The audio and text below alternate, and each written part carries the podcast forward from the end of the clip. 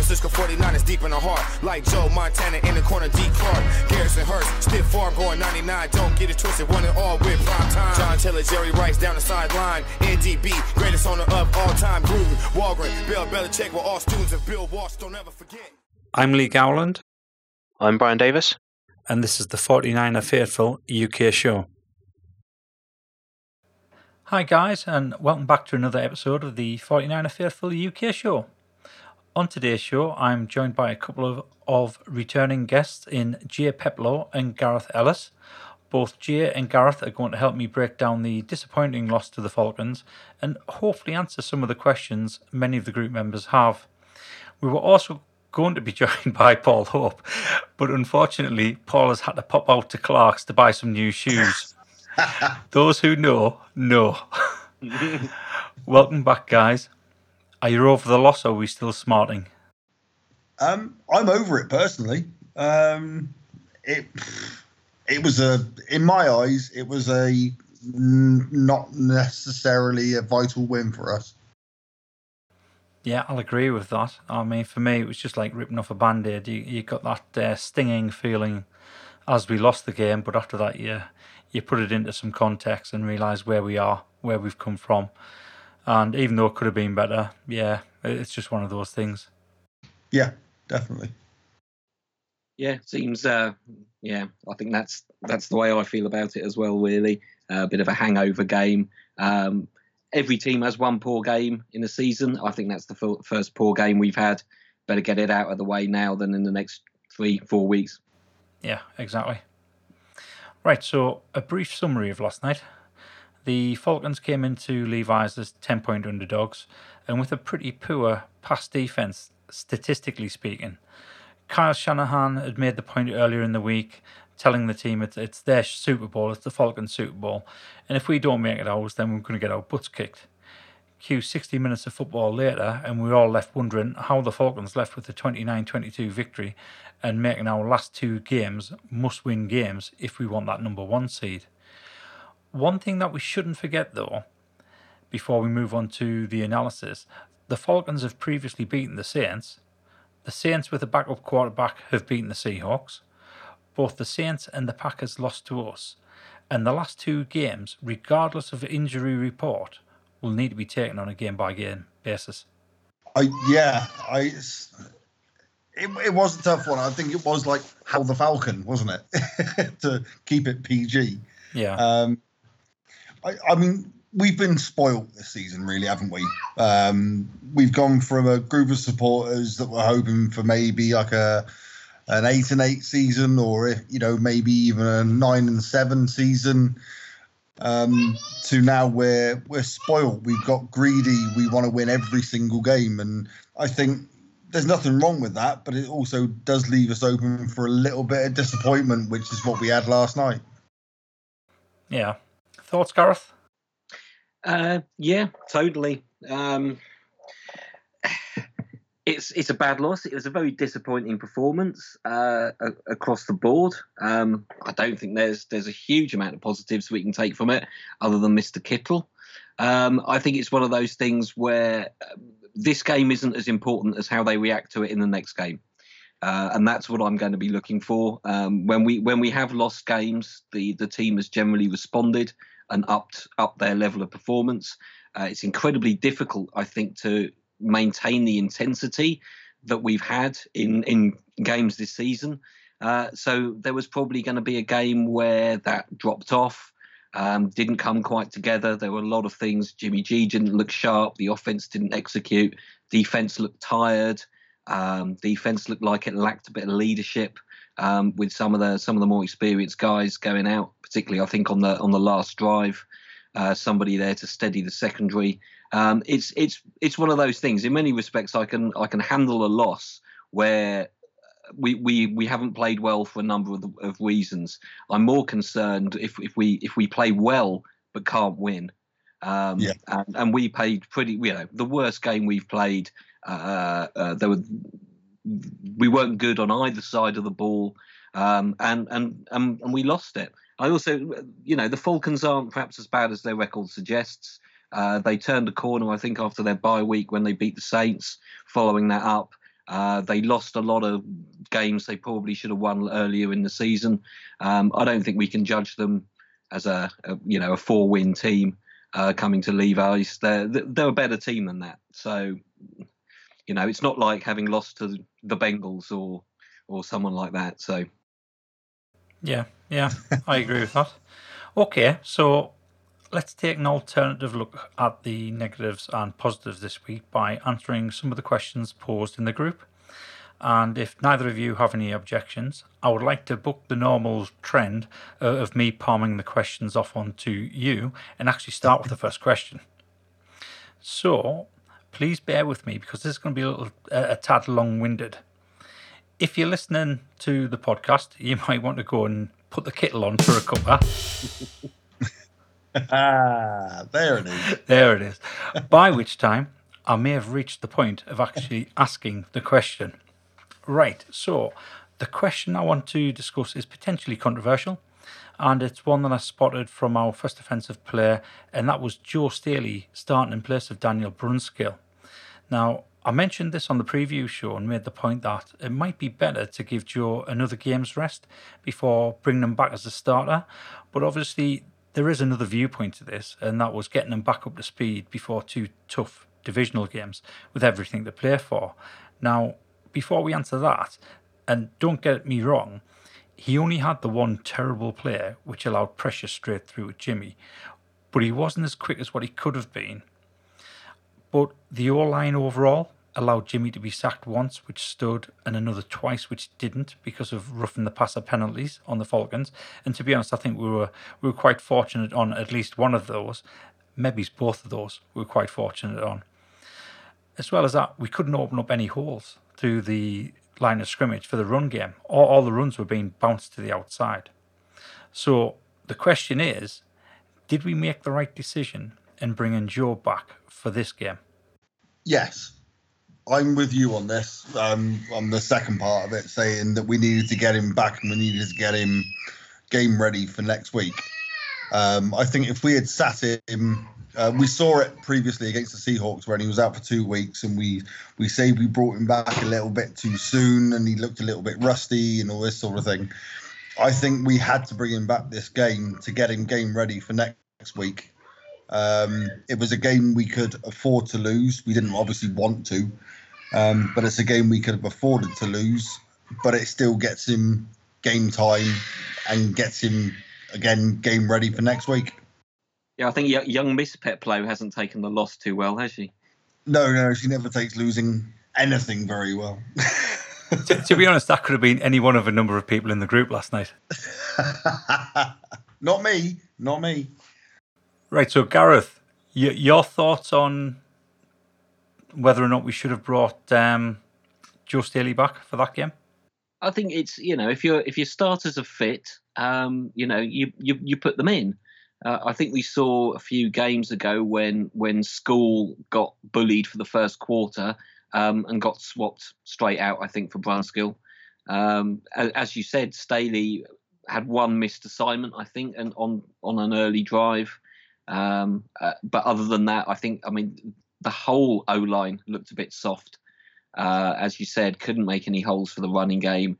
Jimmy G was under quite a lot of pressure, I think, for much of the game, even though maybe the sack total doesn't show it. But I wouldn't, I wouldn't necessarily pick on on Staley in, in particular there as having a uh, having a poor game. Right. Okay. So, yeah, like I said, I, I could see both viewpoints. I, I was thinking, do we rest him, get him fully fit for the Rams and the Seahawks? But then I started thinking, well, this is the perfect game to bring him back up to speed, mainly because me, like everybody else, I, thought we were going to roll over the Falcons, which is why I went for the um, the 42-15 scoreline. Um, so blame me for that scoreline. But yeah, I, I thought it had been the. Um, I, I could understand both viewpoints. Yes, rest him, no play him. So I, I was a bit torn, and I just wondered what everybody else thought about that. So I think the fact that Sherman was out as well, which is obviously a very heavily orientated leader of the team now, being Grandad. Um, I think we needed to have somebody like Staley, or uh, we needed to have Staley there to give that motivation, that guidance to some of the, the, the younger players of the team. I think. Yeah, yeah, that that that's a very good point. Um, obviously, we were decimated by injuries on, defense, and Sherman is one of those that steps up to take on the uncle role, um, arm around the shoulder, getting the team set up for success. And obviously, he's been through all this before anyway. He's he's won a championship. He knows about these big games. He plays in them. He thrives on them. So yeah, it's a good point that we did need that sort of leadership. Um, I, th- I think Staley would have been there on the sidelines anyway, but you can't substitute that for having that leader actually on the field when no. you're playing, especially in the huddle as well. So yeah, mm. that's that's understandable. That. So moving on to the next question. The next question is probably half a dozen questions in one. Uh, but I'm going to wrap it all up and, and try and ask the question as one. So, what did we make of the Kittle heavy play calling? Was this Kyle trying to make up for not getting George the single game record last year? Did Jimmy dismiss open receivers because he was waiting to give Kittle an opportunity? Or were our receivers permanently covered by a 24th ranked pass defense?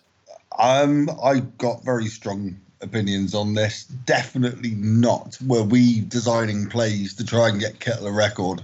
I don't think anybody on that team, um, especially coaching staff, would potentially, in a way, jeopardize um, the outcome of a game to single out one player's record.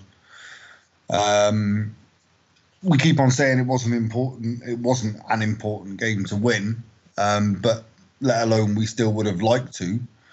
Um, but to, assume that they were purposely targeting one player so he could get a record in the record books, albeit a great record, um, you know, to take it away from Ditka, who's a, a legend in his own right, um, I think's crazy, to be honest yeah, I, I, I can't see Shanahan putting uh, putting it all on one one guy or or Jimmy G really. I th- I think it was. I mean, possibly they like the matchups that they thought we'll get Kittle the ball because he can he can uh, uh, wreck through the secondary there.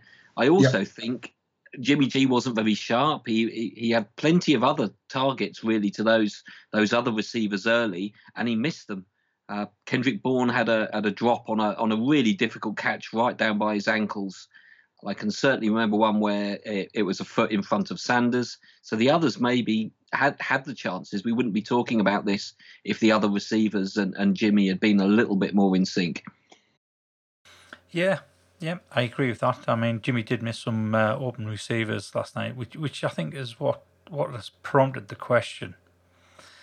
Now, the the thing that is very peculiar, and it could be because Shanahan is really an offensive genius is I think I think it was purely in the third quarter, Jimmy was targeted with ten consecutive passes. Now, is this Shanahan thinking, well, they're never ever going to think I'm going to keep on throwing to Kittle time and time again? Is that the level of genius he's working at? He's thinking, yeah, I'm, I'm going to, I'm going to put all my cards on the deck here. Just continue to go to Kittle until they stop him. It's a risky play, isn't it? Um, I think if you turn up with the same game plan every game, you're going to get found out eventually. Um, I don't think it would be worth showing your entire hand this far into the season with where we've got to go to. Yeah, I think it's it's not so much that series. I thought the whether it's the whole game plan, not individual play calls, but it did seem very disjointed. Uh, we weren't able to get into any sort of rhythm. Maybe that series of, of 10 passes was designed to see if we can get Jimmy into a bit of a rhythm. Uh, that didn't work uh, across across the game. I, I would say there's probably some credit uh, credit there for Dan Quinn. I think he knows how to upset the rhythm that, that Kyle Shanahan wanted to get in the game, uh, and we never did. Sometimes we we seem to be running and passing in a slightly odd disjointed manner and, and could never build up any sort of uh, momentum other than that one very long drive. Uh, and I think that was helped by by a few penalties along the way on third down. So we were we were off it the entire game. I think on the offense. Um, so you know Shanahan picks these plays. Maybe he, he likes the matchups. Uh, maybe some might have been you know run pass options. Yeah. So something you've mentioned there, I'm, I'm going to jump down to one of the uh, questions we've got uh, later on, and because it fits in with what you've just said. So it, it wasn't fluid. There was no there was no rhythm about our offense last night. Was this because the the team was essentially drained from the previous week? I, I, I would say so. Um, you know, they've just done that gauntlet. They've just done those those back to back tougher uh, away games. Uh, it is difficult to maintain that high level of, of performance. It did seem a bit of a hangover. Everybody did seem a bit tired. Uh, we can see obviously the impact on on the defense uh, by moving to our second choice players, but the the offense just seemed very sluggish as well. I think other than Kittle and Mostert, uh, pretty much everyone else seemed off off their game, um, and it's it's it's going to happen. I think probably drained is is the right word. We were sloppy, sluggish. Um, I think we you know we'll put that down to having a really tough series of games. Uh, obviously, a huge huge win in in New Orleans, uh, and it's it's it's come back round to catch up with them. So that's that's why I think you know forget this game and let's move on to the next one. Prepare right. next game's at home uh, moving into the final stretch of the season. Uh, let this one go, learn from it, onto the Rams. I look how we felt Monday morning, and we just watched it with yeah. the Saints. Yeah. Um, they gave us they gave us a hell of a battering. You know, we did come away with a few key injuries. Um, but I, I, I, yeah, we did look tired. We did look a little bit lethargic. I wouldn't say I've seen some reports saying we were lackluster. I think that's a bit unfair, especially coming off of the games we have. Um, yeah, it's it's it, it's a nothing game for me. You know, it's it is what it is. okay, so we, we've been asked another question: Has Jimmy given up on his receiving corps? Now, I've I've got strong feelings about this myself. Um, that that is quite frankly no, he hasn't given up on them. In fact, in the last three or four weeks, he's demonstrated that he's got a lot more confidence in his receiving corps than he has pretty much all season long. Um, that has developed it. I think again it comes down to the play calling and the fact that we're going to Kittle so often. Um, Gareth mentioned it earlier. Jimmy didn't need to go to Kittle so often because he was actually missing open receivers, and I think that's what's prompted the uh, question we had open receivers and he wasn't actually targeting them. So, do we think Jimmy has given up on our receiving corps? Uh, no, absolutely not. I mean, think way, way back to the last few weeks where uh, the air game, Jimmy and all of the receivers have been good. You know, the Saints game, uh, Samuel, Sanders, uh, caught uh, catches. Kendrick Bourne got a couple of touchdowns. Uh, you know, no, none, none of that disappears over one game where maybe the receivers seem to be a bit tired. Uh, I think possibly the Falcons secondary uh, perhaps did a better job in coverage than we may give them some credit for. I think there were a few wild passes from from Jimmy, as I said, uh, and there seemed to be a few where he passed just in front of the receiver, and it always makes me think that if the uh, covering secondary guy has just managed to get a little tug or a little bump on the receiver, and the receiver's half a second behind where he should be in the timing, uh, it ends up the quarterback looks like he's he's overthrown or, or thrown wide. Um, so sometimes give the give the Falcons some uh, some credit on that, but but no, I think out of the uh, Kendrick Bourne, uh, Deebo Samuel, and uh, Sanders. Uh, Jimmy G's clearly got utmost faith in all of them, particularly some of the throws he, he tossed out at uh, at New Orleans. So some of the throws from last night that Jimmy was what looked as though he was throwing them too wide. They, they all seemed to be in situations where it was going towards one of the sidelines and he was trying to put it into a place where only the receiver can actually get the ball. Do you think he's overdoing that because of the problem with interceptions earlier on in the season? And he's erring on the side of caution and he's pushing it far too out, far out?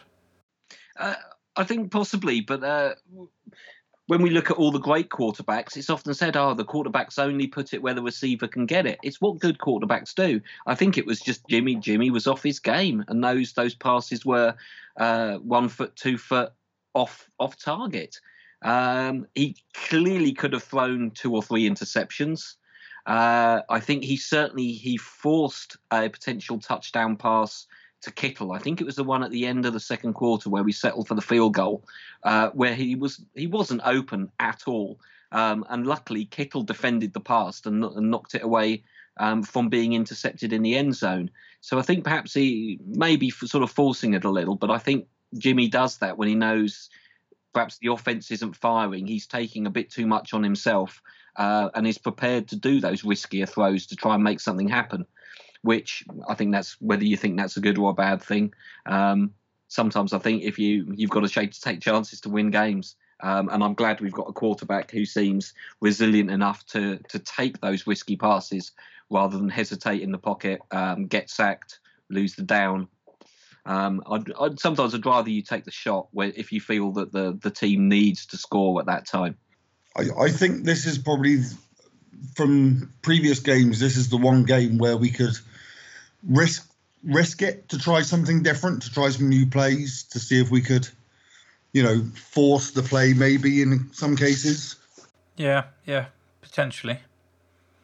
So, do you think the first thing that Jimmy's going to do today, after he wakes up, is go straight onto the NFL shop.com and buy some gloves that will fit Deebo? what what on earth happened there? Crazy. It I, was. I, whether he didn't have them strapped up or I, I don't know. It's a piece of Velcro, isn't it? Yeah. but to see that flapping around in the wind. Uh, and was... to be honest, I mean, even though it does have Velcro on, th- those receiver gloves, that they, they fit like a second skin. Yeah. Yeah, that was a strange one. That one, that was very strange, and um, it's a shame it happened because that ball should have been caught. That ball should definitely have been caught. And just looking at the uh, the look on Jimmy's face, because luckily enough the camera pans straight around to Jimmy, and he was like, "For God's sake, what what, what on earth are you doing?" Also, if we're talking about faces, do you remember Kittle's face on the tackle on the block? yes, that was fantastic. That he, he, was laughing like a school kid. He, oh, was, was he loves brilliant. it. Absolutely brilliant. I did see that the uh, the zebra behind the goal line there rushes straight up to him. I think because he can hear him screaming, uh, and he sort of rushes straight up, looking concerned into Kittle's face, and then realizes that he's just laughing hard. yeah, definitely. Okay, so another question we've been asked, and I'm, I'm assuming this is just about last night's game. Are we too one dimensional? And the reason I say I'm assuming it's about last night's game is because we run the ball and we throw the ball. We've proven that against the Saints, we're all about throwing the ball. Early on the season, it was all about running the ball. So we're definitely not one two dimen- uh, one dimensional. However, what I will say is, it's not that often we've actually seen a good run game and a good pass game in the same game. It's always one or the other that's doing it. I think that's that's if if the run game's working, stick with the run game. Don't try and then say, okay, the run game's working, let's force the pass. And if the passing game's get, getting where you are and it's continuing to get you yards, um, why switch to a run game? So I think there is an element of, of going what works. I don't think last night uh, anything worked. I think uh, I, I was surprised in New Orleans how much Shanahan clearly opened up the playbook with the trick plays and and, and the various uh, different things and deep balls that we haven't seen. I'm hoping that he's been saving some stuff back and thought I, I shouldn't need to dip this far into the playbook to beat the uh, the Falcons. We should just be able to get back to basics, establish a run game, uh, some short passes, uh, and we should be able to win this. So I think the game plan was conservative rather than one dimensional.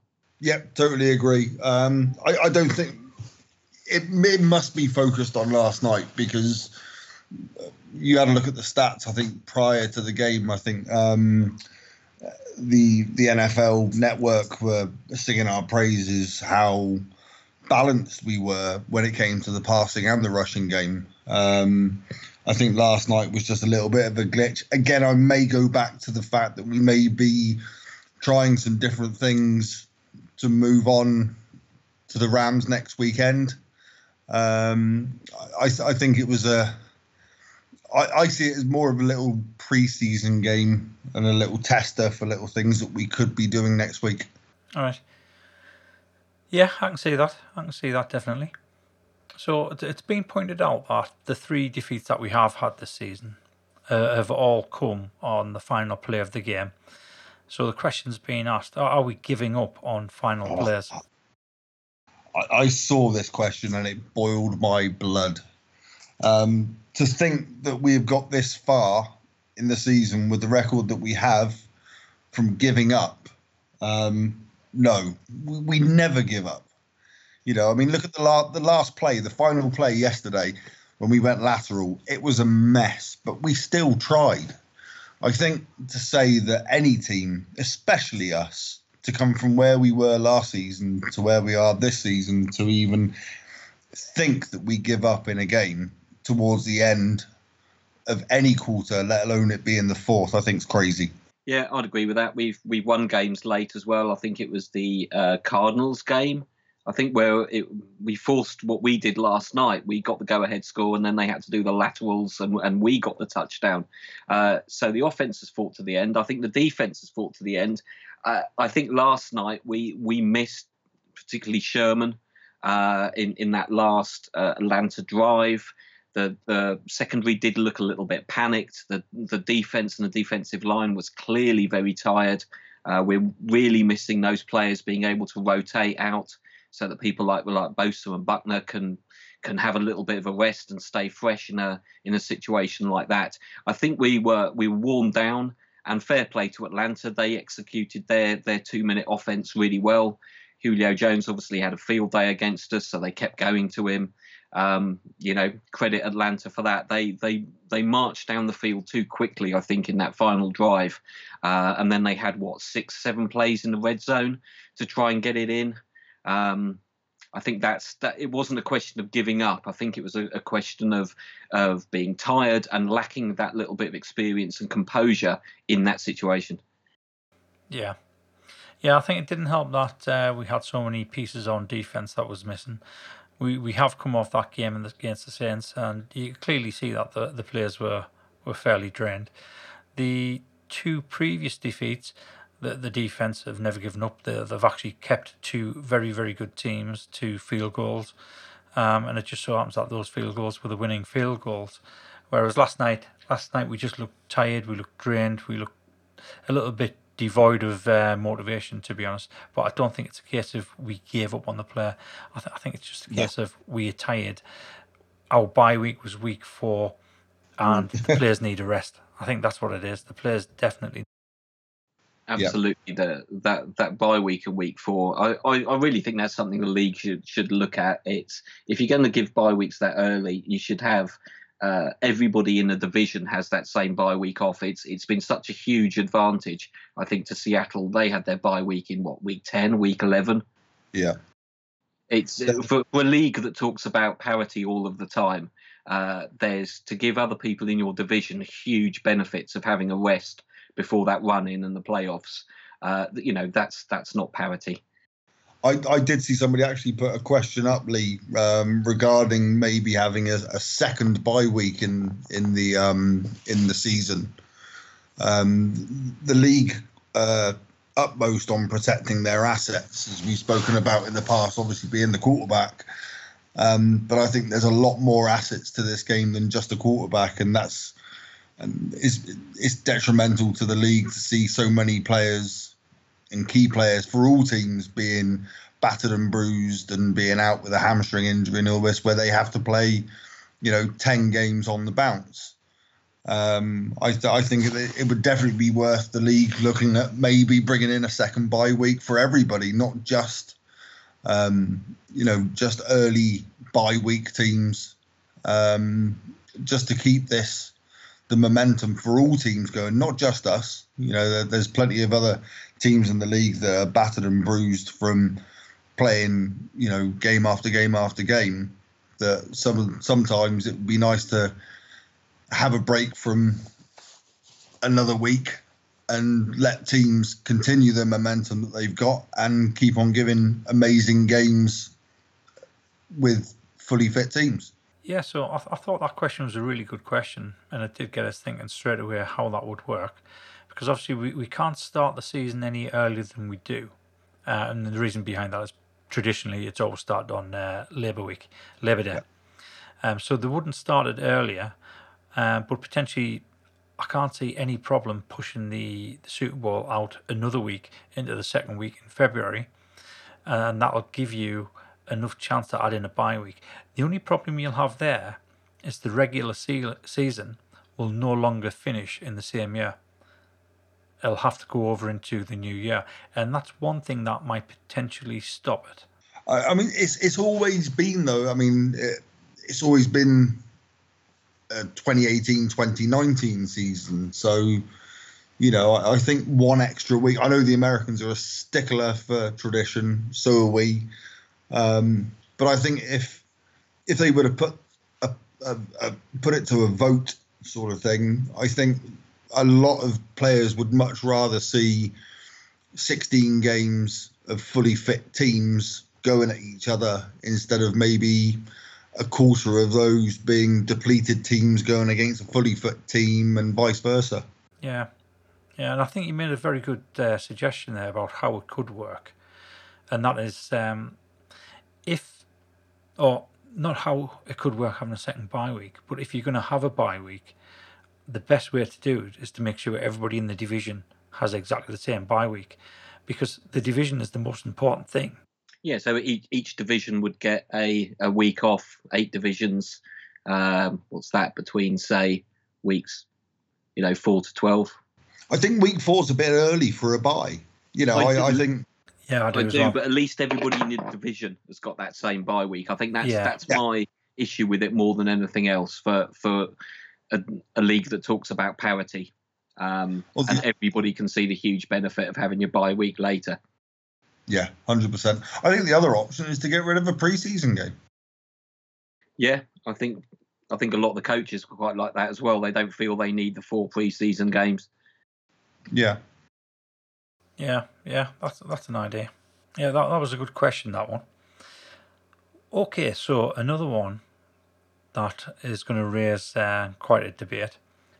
Should we have gone for it on fourth and second rather than kicking the field goal?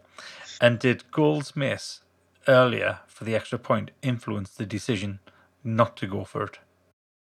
I think 100% Gould's miss did influence it.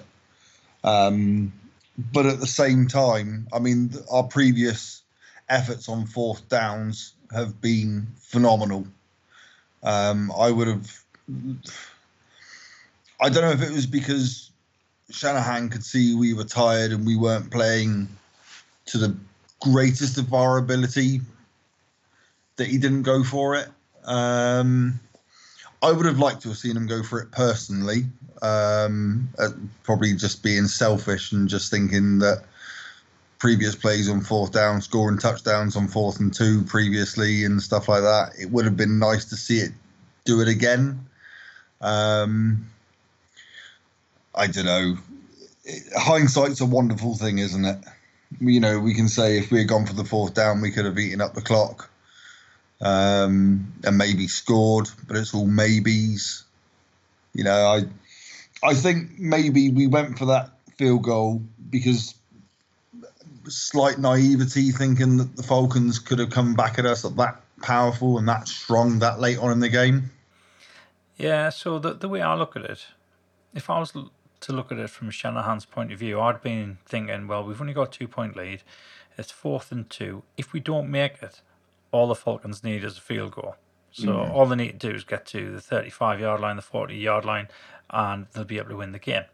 If we kick the field goal, they have to get a touchdown. And he's got every confidence in the defense because defense has been outstanding this season. Yeah. Just last night's game, they were poor and we couldn't stop it. Mm. So I think I think we were right not to go for it on fourth and two.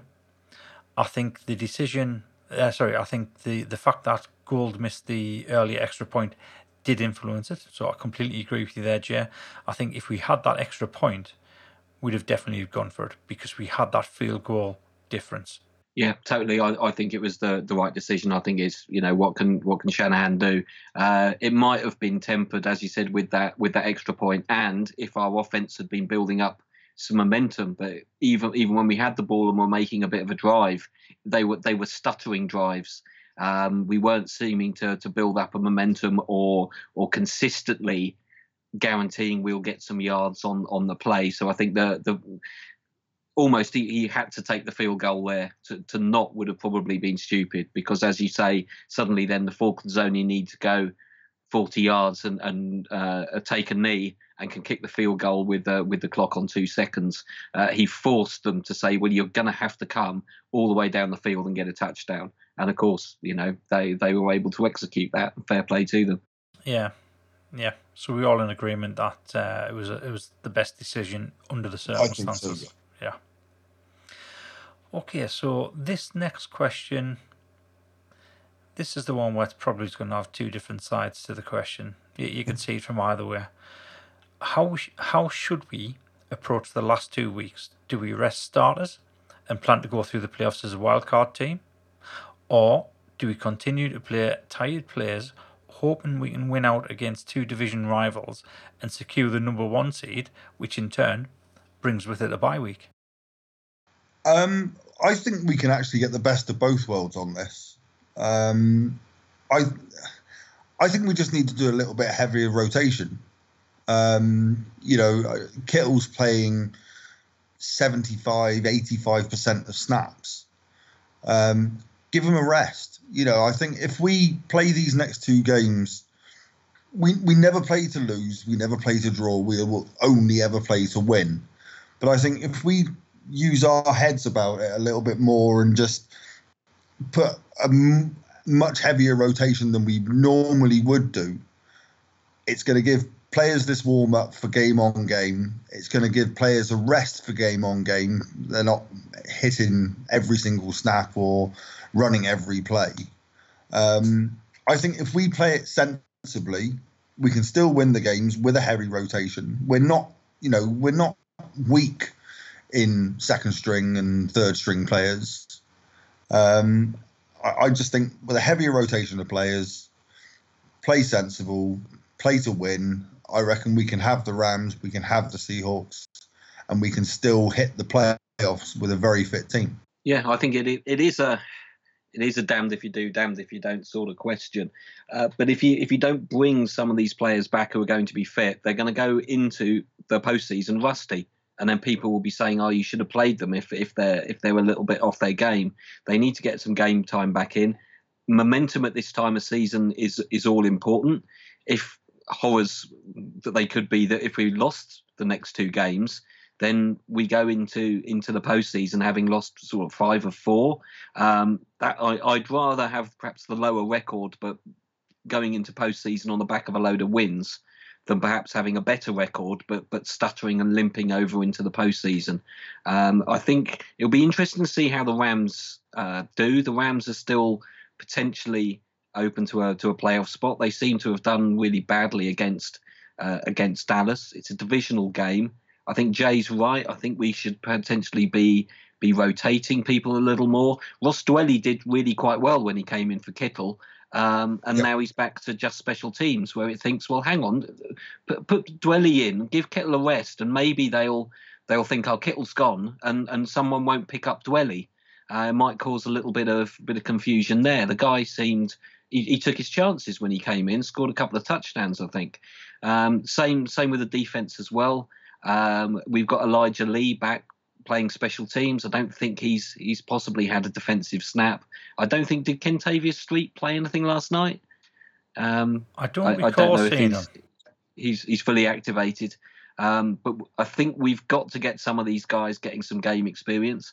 All of these games are are big games. Effectively, we are playing playoff games now. Certainly, the the game in Seattle is is effectively the beginning of the playoffs.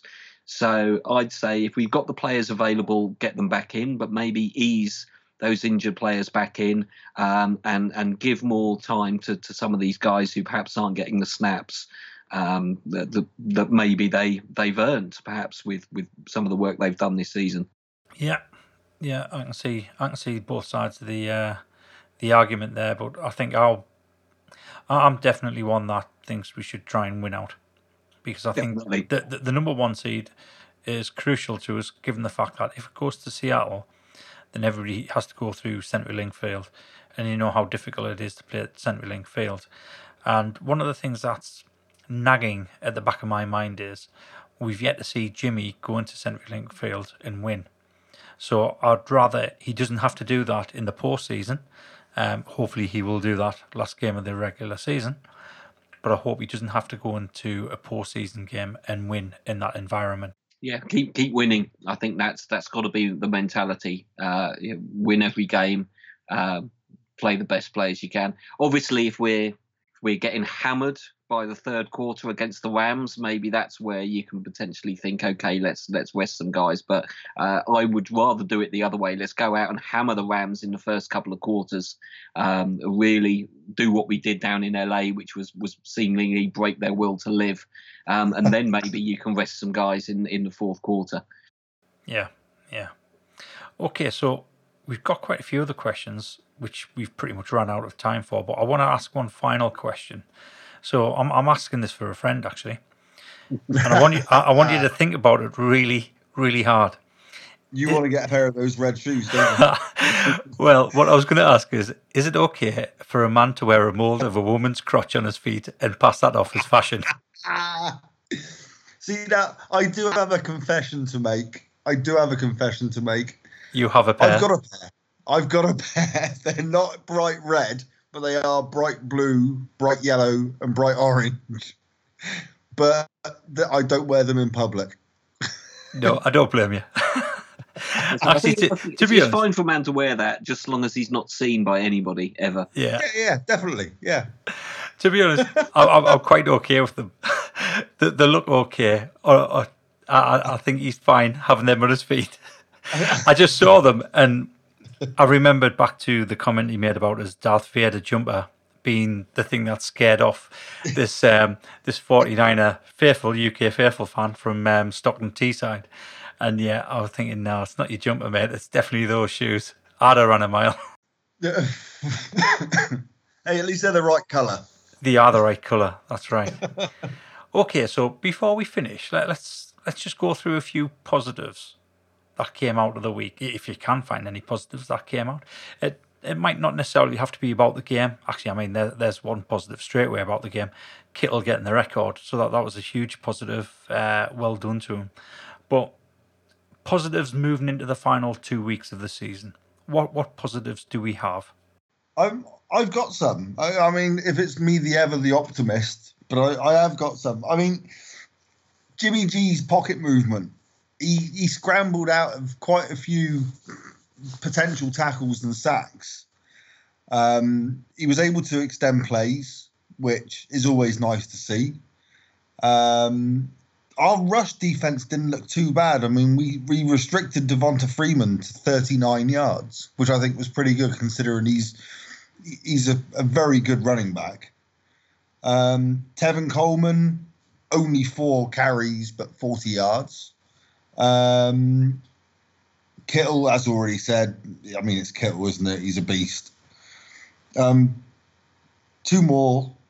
We didn't get any more injuries. Um, we came out unscathed, pretty much, uh, apart from pride. And the last one, the most important positive to take away from um, from the game, is we're in the playoffs. Absolutely. So you've pretty much covered everything I had written down uh, as positives from my point of view. Um, that, that last one is is pretty much what I mean by saying um, the positive that we've got is we still we still have the number one seed firmly in our own hands, and it will remain so as long as we win. If we win Yeah, our final two control. games, we number one. You know, we're in control. We're not relying on somebody beating somebody else. Where there's there's plenty of teams left in the league that are relying on that. We're still in control. Yeah, Yeah, Uh, and uh, uh, you know the, the the players have earned it. This is the sharp end of the season. This is what they've worked for all season. Um, I think the, the one positive is potentially you you learn more by failure. So I think some of those guys who've had to uh, come in and, and carry the defense uh, against the Falcons there's a lot of tape there to say, well, this is where you went wrong. you we had Mo- Moseley against possibly the best receiver in the league in Julio Jones. Yeah. He's hopefully going to learn some things from from the coaches, from from people like Sherman, and show him where he went wrong. Uh, and and hopefully these guys they've got to they've got to face three good receivers next week that the, the Rams have got. So. Uh, I'm hopeful that the, the one positive thing from this is it, it's a game that didn't matter. If we were going to lose one, you know that was the game to lose less uh, out of what we have left this season, uh, and hopefully there's a lot of guys there who will who will pick up their game and, and, and learn from what was a disappointing defeat. Some of the locker room stuff, a lot of the guys are saying you know exactly the right things uh, immediately back in the locker room, putting their hands up and saying, "Yeah, I didn't do well enough." Um, rather than anyone pointing at anyone else or anyone hiding away, hoping that they, they don't get blamed for anything. They've all gone, gone in and put their hands up and said that was not good enough. So uh, you know, I think the positive thing is is the the core of attitude that runs through this team. That credit to Shanahan and Lynch. That's what they've built with the players they've selected, and that's the the, the mentality they've instilled in the team. Um, and that's exactly what you need to come out after a tough loss like that when you've got to face two division rivals and you've got to win them both, uh, and you're, you're you're number one seed. It's what they play for. So, yeah, yeah, completely agree with all that. Definitely. Right, guys. Thanks a lot for joining me on the short night and helping to answer all the questions thrown at us. It's a pleasure, Mr. President. so let me explain. Oh yes, that. Mr. President, it's a pleasure. Yeah, let me explain that. So, because it's an American Booster Club, to become a booster club of the San Francisco 49ers, you have to have a named president. That is one of the stipulations. So you have to name somebody to be president. So at the time, um, before I took it on, it was uh, Mike Palmer, uh, Michael Anthony Thomas. And when I took over the group and had to get everything switched over, that there was only me and one other person, and that other person was just basically doing it in the background, just helping me out whenever I needed it. So I had to put my name forward as president. And obviously, this couple that we've talked to at um, at Edinburgh, they're part of the New Orleans Booster Club. So I thought I would present myself as the president and give them the drinks on behalf of the whole of the 49er Faithful UK. And that's how that came about. Essentially, I'm exactly the same as every other admin in there. All we are as admins. But yeah, that, that's, oh, that's, you are the president. That's the story. You are all high and mighty. So I hope I get Marilyn Monroe uh, singing to me on my birthday, even if it's a virtual Marilyn Monroe. Does the uh, does the Booster Club have any official rules about impeachment procedures? Well, funny you should mention that. I don't think it does, but we might have to draw some up, some guidelines just in case. right. Thanks again to everybody that listens to the show. Um, please remember to like and subscribe and also check out our YouTube channel, which can be found by searching for 49er Faithful UK. The next show will be released this Friday when we'll be reviewing another one of Paul's fashion choices, as well as the early morning game against the Rams. Until then, go Niners. Go Niners. 49ers deep in the heart. Like Joe Montana in the corner, D. Clark. Garrison Hearst, stiff farm going 99. Don't get it twisted, one and all with prime time. John Taylor, Jerry Rice down the sideline. NDB, greatest on the up all time. Gruden, Holmgren, Bill Belichick with all students of Bill Walsh. Don't ever forget.